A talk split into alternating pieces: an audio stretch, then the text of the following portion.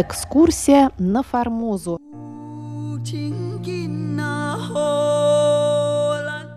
В эфире передача «Экскурсия на Формозу». У микрофона Мария Ли. Здравствуйте, дорогие друзья. Я еще раз напоминаю вам, что наша передача основана на книге Валентина Лю «Экскурсия на Формозу. Этнографическое путешествие Павла Ибиса». Павел Ибис прошел пешком весь Тайвань, точнее всю Формозу с юга на север в 1875 году в ходе кругосветного плавания на корвете «Аскольд» и собрал уникальные этнографические сведения о жителях Формозы, которые изложил в нескольких статьях, в том числе в статье, опубликованной в журнале «Морской сборник» в 1876 году. Книгу Валентина вы можете приобрести по ссылке в описании к этой передаче на нашем сайте ru.rti.org.tw.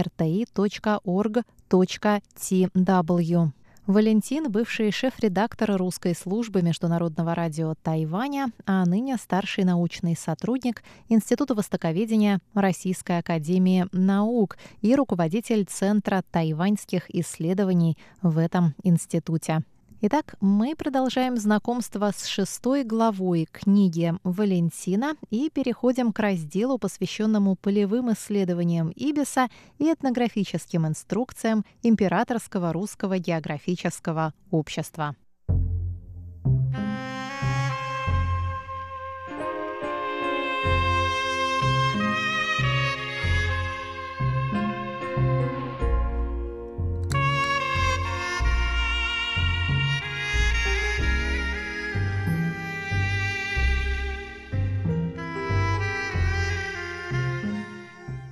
Ранее уже говорилось, что в плане последовательности и систематичности применения специальных методик, спектра привлеченных источников и литературы, объема, полноты, информативности и достоверности добытых этнологических материалов, а также степени их первичной интерпретации, статьи Ибиса нисколько не уступают научному уровню статей Стира, а в ряде случаев и превосходят его.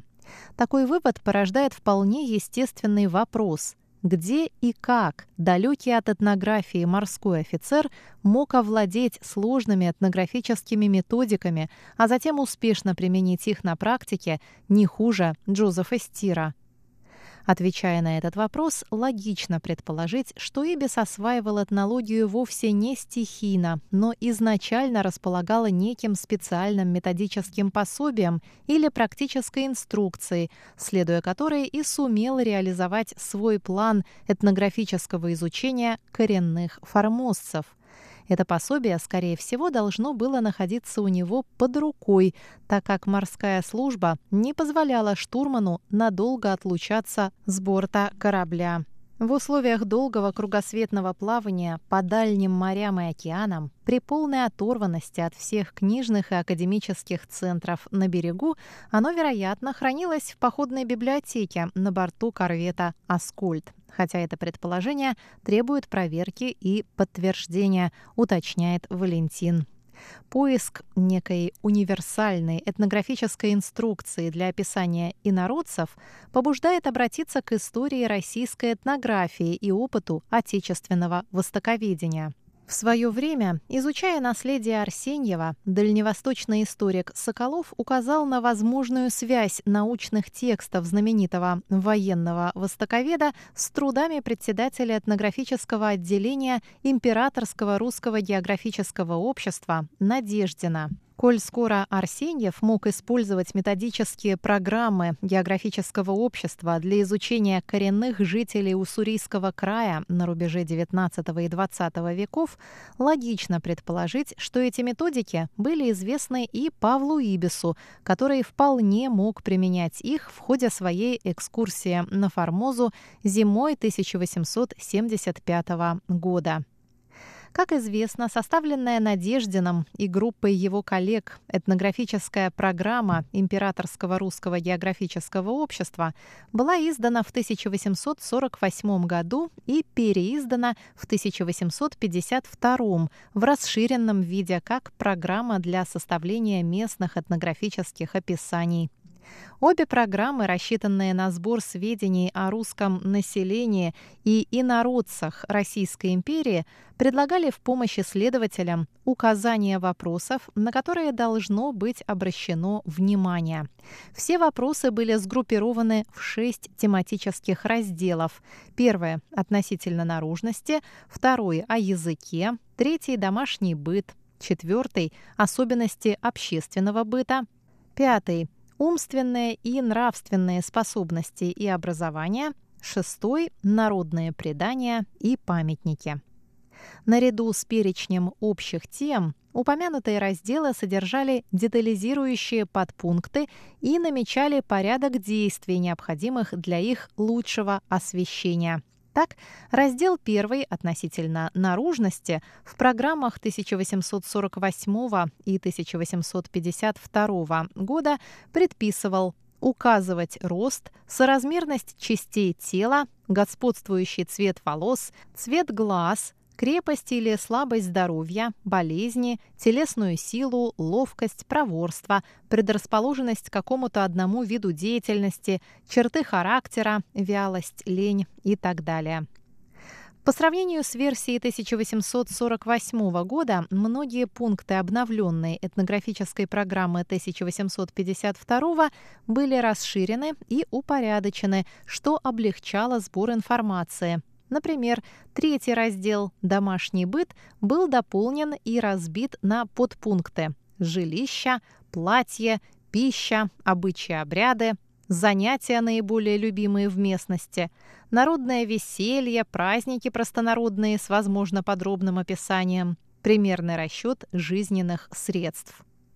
В целом разделы программы 1852 года, особенно в части антропометрических описаний, очень напоминают формат описания аборигенов в статьях Ибиса.